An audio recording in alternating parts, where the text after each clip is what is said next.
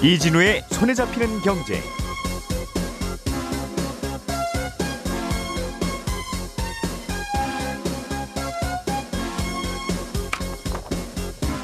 안녕하십니까 이진우입니다. 최근에 금보다 더 비싼 대우를 받는 게 있죠. 바로 요소입니다. 이 요소는 경유차에 들어가는 요소수 만들 때 쓰이는 요소보다 비료 만들 때 더 많이 사용됩니다. 그런데 최근에 이 차량용 요소뿐 아니라 비료용 요소도 역시 부족하다는 얘기가 계속 나와서요. 실제로 어떤 상황인지 비료용으로 쓰이는 요소는 조달이 잘 되고 있는지 자세하게 좀 들여다보겠습니다. 해외 주식 투자를 해서 얻은 수익에 매기는 세금은 한국 주식 투자할 때하고는 조금 다르게 매깁니다. 이걸 잘 모르고 있으면 자칫 세금을 많이 내게 될 수도 있어서요. 해외 주식 투자하시는 분들이 알아두면 좋을 또 앞으로도 투자하실 분들이 있으실 테니까 어, 세금 이야기 좀 해보겠습니다. NC소프트의 주가가 지난 11일에 갑자기 상한가를 기록했는데 이날 한 개인이 3천억 원어치의 NC소프트 주식을 대량으로 사들인 것으로 나타났습니다. 시세 조정을 한 게 아니냐는 논란도 일고 있는데 이게 왜 논란이 또 되는 건지 이 내용도 짚어보죠. 11월 15일 월요일 손에 잡히는 경제 광고 잠깐 듣고 시작하겠습니다.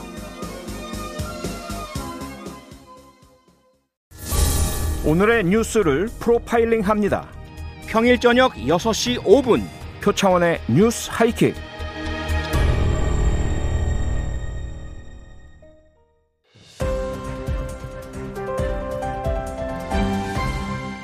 이진우의 손에 잡히는 경제. 네, 놓치면 안 되는 경제 뉴스들 그리고 알아두면 좋으실 만한 경제 뉴스들을 저희가 골라서 잘 취재해서 정리해드리고 있습니다. 손에 잡히는 경제 박세훈 작가, 김현우 행복자산관리연구소장 두 분 나와 계시고요. 오늘은 고란 경제 전문 기자로 함께합니다. 어서 오세요. 네, 안녕하세요. 자, 오늘은 어, 요소 전문 취재꾼 네. 박 작가님이 취재해 오신 내용들 좀 듣겠습니다. 네. 많은 많은 현직 기자들이 박 작가님이 취재 오신 걸 바탕으로 열심히. 취재를 하고 있다고. 네. 촬영용 요소 수는 그래도 고비를 좀 다행히 넘긴 것 같아요. 네, 현장에서 아직 조금 어렵긴 한데 그나마 음. 그래도 고비는 좀 일단 넘긴 걸로. 예, 몇 달치는 뭐 있다고 하니까 네. 일단은 음. 문제는 비료를 만들 때도 똑같은 요소가 들어가는데 그렇습니다. 이게 중국이 요소를 안 파는 것 때문에 차량용 요소수에 문제가 생겼듯이 네. 비료도 마찬가지 아닌가? 네.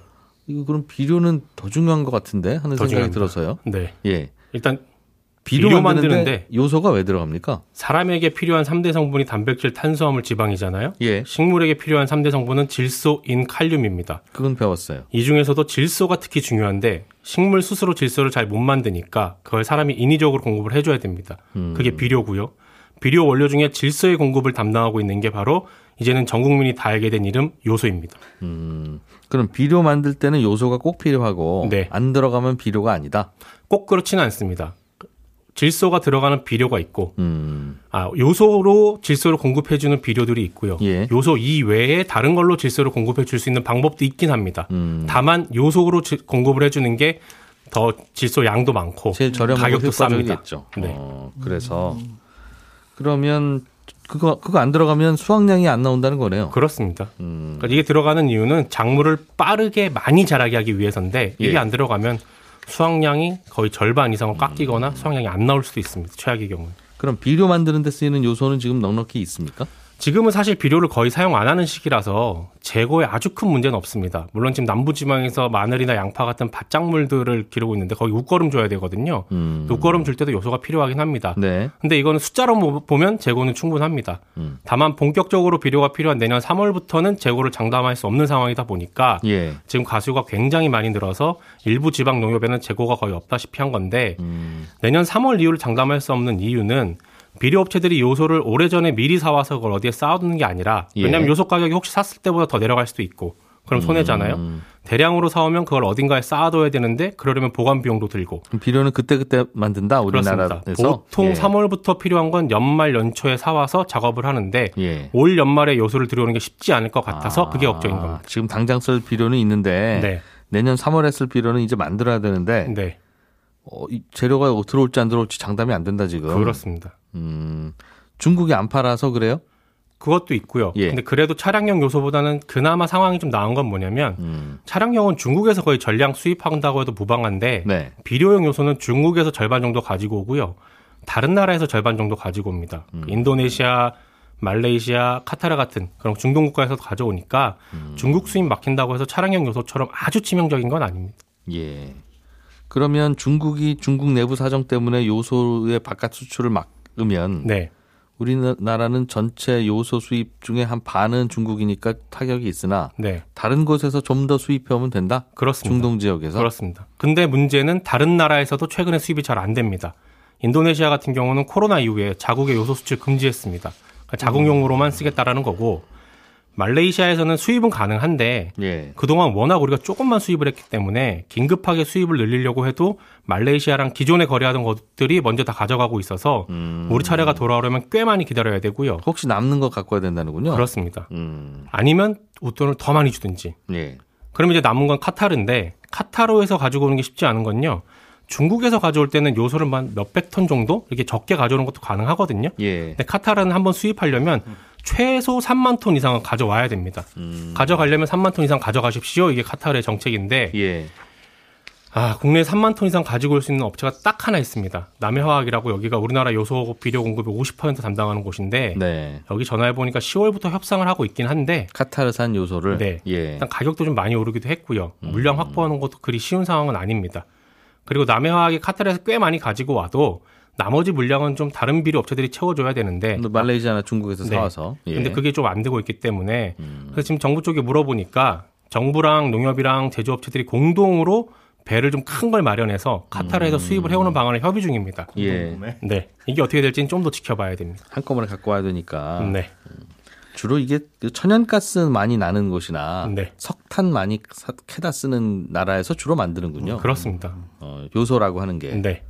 우리나라 같은 경우는 예전에 나프타에서 만들었는데 나프타가 원유 가격 연동이 되다 보니까 예. 원유 가격이 크게 올라가 버리면 가격 경쟁력이 크게 떨어지거든요. 음. 그러다 보니까 2011년부터는 안 만들기 시작했고 네. 중국이 좀 싸게 만들어 버리니까 그런 것도 있고. 카타르 같은 나라는 그냥 땅에 잠깐 네.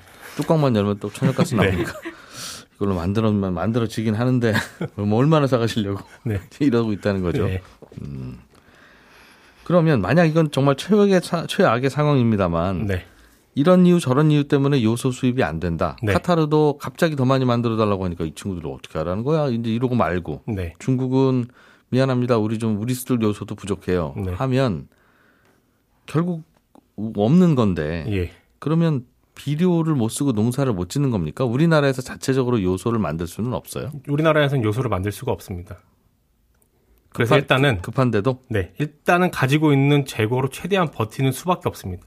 근데 그나마 비료나 비료용 요소는 정부가 컨트롤이 좀 가능합니다. 음, 비료는 판매처가 농협으로 딱 단일화돼 있거든요. 네. 그러니까 차량용처럼 독점이나 매점 매석을 하는 건 좀 힘들 거고 그리고 요소 비료 외에 그러니까 유안 비료라고 해서 아까 조금 전에 말씀드렸던 질소 성분이 들어간 비료가 있긴 하거든요. 예. 다만 질소 함량이 요소 비료에 비해 절반 정도 떨어지는 문제가 있긴 하니까 음. 또 정 급하면 이런 거라도 써야죠. 예. 그리고 퇴비라든가 유박이라고 해서 콩이나 깨 같은 거 그 기름 짜고 남은 농작물로 만든 거름이 있습니다. 예. 여기도 질소가 들어가 있긴 합니다. 음. 물론 이것도 질소 함량이 굉장히 낮지만 정 급하면 이런 쪽이라도 빨리 활성화시켜서 만드는 방법이 있긴 합니다. 그래서 콩기름을 더 많이 짜봐야 그 뭐 어디다 써요. 그렇죠. 그런데 그것도 어차피 유기적으로 돌아가고 남는 게 별로 없을 텐데. 맞습니다. 음. 그리고 요소 비료 환포되면 될 거를 유박이나 이런 탭이 쓰려고 그러면 훨씬 더 많은 양을 써야 되니까 음. 훨씬 더 많은 양이 필요한데 네. 말씀하신 것처럼 그 양이 어디서 갑자기 나오진 않거든요. 허허. 심각할 수도 있는 문제네요. 네. 요소 비료 가격도 요즘 많이 올랐습니까? 요소 비료 올라가듯이? 가격은 예. 사실 크게 변동은 없습니다. 왜냐하면 올해 비료 가격은요. 예. 비료 제조업체랑 농협이랑 작년 말에 협상을 해서 하고요. 음. 작년 말에 협상을 해서 정해진 그 가격이 올해 1년간 딱 고정되는 구조라 그렇습니다. 예. 올해 같은 경우는 원재료 가격이 워낙 많이 오르는 바람에 7월에 가격 조정을 조금 해가지고 올 초에 한 9만, 아, 9,800원 하던 게 지금 한 1,800원 정도 하거든요. 음. 어쨌든 비료 가격은 시장 상황에 따라서 마구 오르거나 내리진 않습니다. 1년치씩 계단식으로 오른다. 그렇습니다. 근데 그, 계단식으로 확 오르겠네요, 그럼 이젠. 작년 말에 정하면 예. 올해 1년 동안 쭉 가는 그러니까 올해 말에 곧 정할 올해 말이잖아요. 올해 말에 이제 정 내년 거를 이제 정하게 되죠.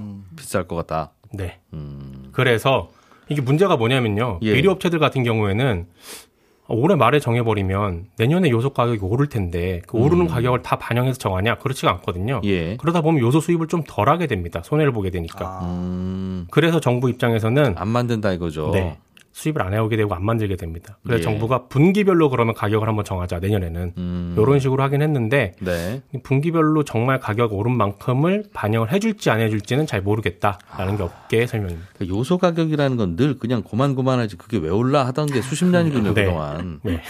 그래서 모든 게 그런 관행으로 돌아가고 있는데 네. 그래서 가격을 누르고 있었죠. 아, 그리고 업체 갑- 입장에서 받아들였고. 갑자기 오르니까 세상에 이게 무슨 일이야 하면서 지금 다들 관행이 깨지고 있는. 그렇습니다. 작년 10월 말에 요소 가격이 톤당 300달러였는데 네. 올해 9월 말쯤 10월 초쯤 보면 톤당 900달러까지 올라갔거든요. 이거 올라간 만큼 작년에 협상했던 제조업체들 입장에서는 굉장히 손해 본 겁니다. 음, 이게 요소수만 해도 사실은 우리나라가 유독 많이 쓰는 나라라면서요. 네. 세상에 경유차를 저렇게 한국이 많이 타는 줄은 우리는 정말 미처 몰랐네. 네. 그랬다는 거 아니겠습니까? 그렇습니다. 어, 여러 가지 요소는 안. 만드는. 어. 그랬는데 비료는 우리나라만 쓰는 게 아니니까 네. 요소가 부족하면 전 세계 비료가 다 부족할 거고. 네. 지금 우리만 카타르에 가서 좀 더 만들어요 하는 게 아닌 것 같은데요. 아닙니다. 전 세계적으로 다 날립니다. 외신 보면요. 예. 브라질 같은 경우가 세계 최대 커피 생산지잖아요. 커피 농부의 한 30%가 주문한 비료를 못 받고 있고요. 그래서 그 커피 재배가 잘 안 되고 아, 요걸 보니까 또 이제 원두 가격 내년에 올라간다는 얘기입니다. 커피 원두. 네. 예. 페루는 요소 수입이 지금 3개월째 지연되고 있습니다. 쌀 주요 수출국인 태국에서는 쌀 생산이 안 되고 있고요. 유럽도 비슷한 상황입니다. 예. 특히 인도가 굉장히 심각한데 인도는 코로나 사태가 발발하니까 농작물 재배 면적이 넓어졌어요. 왜 그런지는 정확하게 안 알려졌는데 아마도 도시에서 일하던 사람들이 아. 코로나 사태로 일자리를 잃어버리니까 농촌으로 가서 진짜 일단 농사를 짓기 시작한 거죠. 네. 그러니 요소가 더 필요해졌고 근데 중국이 막아버리니까 인도 같은 경우는 주변에 있는 나라들과 거의 지금 싹쓸이하고 있습니다. 웃돈 얹어가면서 그러다 보니 요소 가격은 오르고요. 그러다 예. 보니까 요소 공급은 더 안 되고 있습니다. 그리고 지금 요소 가격만 오르는 게 아니라요. 아까 제가 시작할 때 비료의 3요소가 인 그리고 칼륨이라고 그랬잖아요. 예. 인하고 칼륨 가격도 작년 같은 기간에 비해서 지금 2.5배 정도 오른 상황입니다. 2.5배요? 2.5배 올랐습니다. 집값 오르는 건 오르는 것도 아니고 이렇게 하면 아, 이렇게 되면 농산물 가격도 당연히 오를 당연히 거고. 오릅니다. 비료 가격 내년에 이렇게 분기별로 또 가격을 연동해 버리면 비료 예. 가격은 올라갈 수밖에 없습니다. 옥수수를 사료로 쓰는 돼지도 비싸질 거고. 그렇습니다. 아 야, 이거 얼른 공장 만들어야 될 것 같은데요. 공장을 이게 뭐 식량을 자급할 수는 없는데 네. 땅도 부족하고 하니까 네. 아니 최소한 그 땅에 있는 농사라도 지어야지 우리가 살죠. 네. 알겠습니다. 상황 그렇군요. 그런 예. 상황입니다. 고란 기자님, 네. NC소프트라는 회사가 얼마 전에 3분기 실적 발표하고 3분기 실적은 별로 안 좋았는데 네. 발표하고 기업 설명회를 하는 과정에서 갑자기 주가가 오르기 시작해서 상한가를 기록했어요. 네. 장마감하고 집계를 보니까 개인 투자자 한 명이 무려 50만 주를 사들이는 바람에 음. 그날 이렇게 됐다. 정부는 이거 이거 좀 이상한데 이제 이런 네. 조사를 하고 있다고요. 뭐 특별히 NC 소프트라서 조사하는 건 아니고요. 예. 특정 종목을 특정 계좌가 집중 매매하면 조사를 하게 돼 있습니다. 음. 시, 한국거래소 안에 시장감시위원회라는 곳이 있는데 여기서 NC 소프트 단일 계좌 대규모 거래에 대해 조사한다라고 했고요. 빠르면 이번 주 결과가 나온다라고 합니다. 도대체 왜 왜 이런 건지 결과를 한번 봐야 될 텐데요. 어쨌든 11일 보자면 이게 역대급 날이었습니다. NC 소프트에 이게 2000 2000년 7월에 NC소프트가 상장을 했는데 상장 이후 최고로 많이 오른 날입니다. 이날이 거래 대금도 2조 6천억 원으로 역대 최고를 기록했습니다. 하루에 이렇게 30%씩 오르는 게 NC소프트 역사상은 처음이다. 처음이요. 네네. 예. 그 종전 NC소프트 하루 거래 최고치가 2017년에 2017 6월에 8,500억 정도였거든요. 그러니까 종전 거래액보다 이날 3배 넘게 더 기록이 된 거거든요. 네. 이날 거래량이 365만 주니까 지난 3일 3거래일 평균 거래량의 9배나 많이 거래가 됐습니다. 음. 뜯어봤더니 한 사람이 70만 주를 사고 20만 주를 팔았어요. 70만 주면 얼마예요? 야, 대충 한 5천억? 아, 6천억 wow. 정도? 어, 아무튼. 현금 6천억이 있으시거나 한 3, 4천억 원 있어야 이제 이른바 미수라고 해서 살 수 있는 건데. 네. 어휴. 이걸 이제 70만 줄 사고 20만 줄 팔아서 총 50만 주. 이 전체 주식의 2.2%입니다. 순매수하는 거래가 이루어졌는데요. 그래서 이 사람이 이날 S소프트 순매수한 금액을 보니까 3천억 정도. 네. 네, 하루 거래량의 25%를 한 사람이 한 겁니다. 근데 이게 기관들이면 이런 사람 저런 사람 돈 모아서 하는 거니까 3천억 아니라 3조라도 있을 수 있는데 음. 이건 개인이 한 사람이었다는 거죠? 네. 그러니까 개인 계좌예요. 뭐 그 사람 계좌에다가 여러 사람이 돈을 넣었는지 그건 알수 하기야 없으나. 그렇습니다. 굳이 네. 그럴 이유는 없으니. 아니 3천억 있으시면 왜 주식 투자를? 생각이 많이 다르신 분들이 네. 있습니다만. 그래서 제가 시- 거래소 시장감시위원회라고 했잖아요. 예. 이 순서가 이제 시장감시위원회가 조사를 합니다. 그래서 어 이거 좀 문제가 있는데라고 판단하면 금융감독원으로 넘깁니다. 음. 여기서 본격 수사를 하고요. 금융감독원이 판단을 해가지고 자본시장 조사 심의위원회에 안건을 올립니다. 음. 그리고 증권선물위원회에서 검찰에 고발하게 되면 이른바 이제 금융권에서는 조사가 일단락 되는 겁니다. 근데 돈 있어서 주식을 샀는데 뭐가 문제라고 생각하는 거예요? 당국은? 이게 그 특정 종목의 주가를 인위적으로 끌어올렸다라고 하면 네. 가격 조작, 주가 조작이 되잖아요. 근데 사면 네. 올라가잖아요. 내가 시장에서 배추를 사도 많이 사면 배추값이 올라가죠. 특정 계좌가 지금 이- 그래서 이제 투자 주의 종목으로 지정이 됐는데 다음 날 음. 특정 계좌에서 순매수한 수량이 상장 주식 대비 2% 이상, 예. 단일 종가가 전일 종가보다 5% 이상이면 일단 조사에 들어갑니다. 주의 음. 지정하고요. 네. 그래서 도대체 왜 그럼 이 사람이 이렇게 많이 사서 이렇게 주가를 올린 걸까? 예. 라고 할 때 뭔가 의혹이 나오고 있는 건요. 뭐 조사를 해봐야 알겠지만 아마 NC소프트를 기초자산원 파생상품, 옵션 거래 같은 거요. 예. 투자한 사람이 이 만기를 앞두고 만기였거든요. 11일이. 아. 주가를 임의로 끌어올린 것 아니냐라는 얘기가 나오겠습니다. 그러니까 미리 선물 투자를 매, 수를 해놓고 만기일인 그날 갑자기 현물로 많이 산 거 아니냐. 네네. 선물 좀 돈 좀 벌려고. 네. 그러다가 이 주식을 그럼 다시 팔아야 되는데 이렇게 어떻게 팔려고 그럴까요? 그러게요. 이게 순매수로 그냥 마감을 해가지고. 그냥 네. 모르겠습니다. 음. 어쨌든 뭐 결과는 이번? 주에 나온다니까. 네. 예. 알겠습니다. 김현우 소장님. 네. 요즘엔 해외 주식 투자하는 분들도 많아졌는데 해외 네. 주식은 연말에 뭐 좀 신경 쓸 게 있죠. 뭐 세금도 내야 되고 그런 게 있어서. 네, 그렇습니다. 예. 우리가 주식 투자하면 받는 배당, 이거는 배- 배당 소득세를 매기고 매매 차익, 싸게 사서 비싸게 팔았을 때의 차익에 대한 소득은 양도소득입니다. 음. 양도세를 매기는데 예. 배당 소득은 어쨌거나 저쨌거나 증권사에서 원천 징수하기 때문에 신경 안 써도 되죠. 예, 이건 신경 안 쓰셔도 되는데 예. 어, 양도소득 같은 경우에는 얼마에 사서 얼마에 팔았는지 이 가격에 따라서 어, 연간 250만 원은 공제를 해주고 네. 그걸 초과하는 부분에 대해서는 세율이 좀 셉니다. 22% 음. 과세를 해요. 내가 1년 동안 번 돈에서 250만 원 뺀다. 네, 그렇습니다. 나머 그래도 번 돈이 더 있으면 거기에 22%. 네, 그렇습니다. 근데 종목을 A라는 종목, B라는 종목, C라는 종목 다 거래했는데 네. A 종목은 여기서 돈을 벌었는데 네. B에서는 잃어서 네. 결국은 쌤쌤이 되면 예. 그래 그러면 세금 안 냅니까? 아니면 그래도 냅니까? 그거는 쌤쌤이 되면 안 내도 됩니다. 아유 다행이네. 예, 그건 다행인데 그건 예. 이제 한 국가뿐만이 아니라 전 세계를 통튼 통틀어서 계산한다 이렇게 보시면 돼요. 아 해외 주식이면 다. 네. 그러니까 국내 주식이냐 해외 주식이냐 이렇게 따져서 뭐 미국장에서는 수익을 봤는데 중국에선 손해를 봤다. 그것도 괜찮다. 예, 합쳐 보니까 제로더라. 그러면 이제 당연히 세금을 안 내는 거고요. 음. 어, 그래서 연말이 가기 전에 손실 본 주식들은 뭐 어떻게 정리를 해가지고 네. 어, 이 기왕 팔 거라면 음. 내년에 파는 것보다는 올해 팔아서 마이너스를 좀 기록을 해두시는 게 수익을 많이 보신 분들 입장에서는 음, 기왕 손해 보고 있는 게 계좌에서 그냥 마이너스로 찍혀 있으면 아무 소용이 없으니 그렇죠. 기왕 계좌에 찍혀 있는 거면 한번 팔아서 손해를 확정해야 맞습니다. 오늘 버- 올해 번 돈이랑 합산해서 번 돈의 액수가 줄어들고 네, 그러면 세금을 덜 내는데 그렇습니다. 그러면 올해는 올해는 한 1억쯤 벌었어요. 네. 아유 좋아라. 네, 내년에는 1억을 손해 봤어요. 네, 그러면 음, 아유 저 작년에 번 돈 이거 결국은 쌤- 없어지는데 작년에 낸 세금 좀 돌려주십시오 안 됩니까? 이거? 예, 안 됩니다. 그래서 아, 이건 안 되고. 네, 네.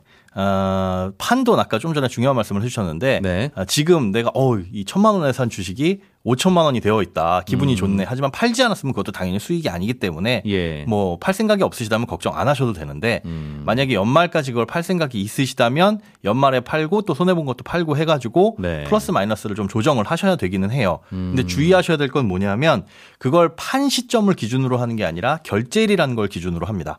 우리가 뭐 주식을 국내 주식을 거래하더라도 네. 오늘 샀다 그러면은 어 찍혀 있는 건 오늘 내가 주식을 갖고 있는 걸로 찍혀 있지만 실제로 결제가 되는 건 뭐 2일로 3일로 이렇게 되어 있잖아요. 네. 아, 미국 주식 이나 뭐 해외 주식도 마찬가지예요. 미국 주식은 3일 후고 뭐 중국 주식은 1일 후 이렇게 결제일이 음. 다르거든요. 그 결제일을 기준으로 하고 환율도 그 결제일을 기준으로 합니다. 12월 31일 이전에만 팔면 되지라고 생각하지 말고 네. 미리 팔아야 결제일이 12월 31일 이전에 들어와야 음. 그게 확정이 되는 거거든요. 그러니까 예. 괜히 연말까지 지켜보고 마지막에 팔자라고 생각해서 30일 정도에 팔게 되면 크리스마스 전에 파는 걸로 그럼. 그- 그럼 됐죠.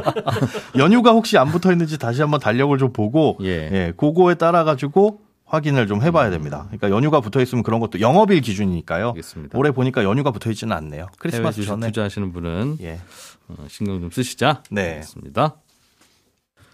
네, 김현우 소장님은 이 저 해외 주식 투자 관련해서 네. 이 세금 내는 거 한 번만 더 해주세요. 네. 굉장히 복잡하네 들어보니까. 알겠습니다. 저희 광고 나간 동안 잠깐 들었는데 내일 좀 들어봐야 되겠습니다. 예, 저는 잠시 후 11시 5분에 손에 잡힌 경제 플러스에서 다시 오겠습니다. 이진우였습니다.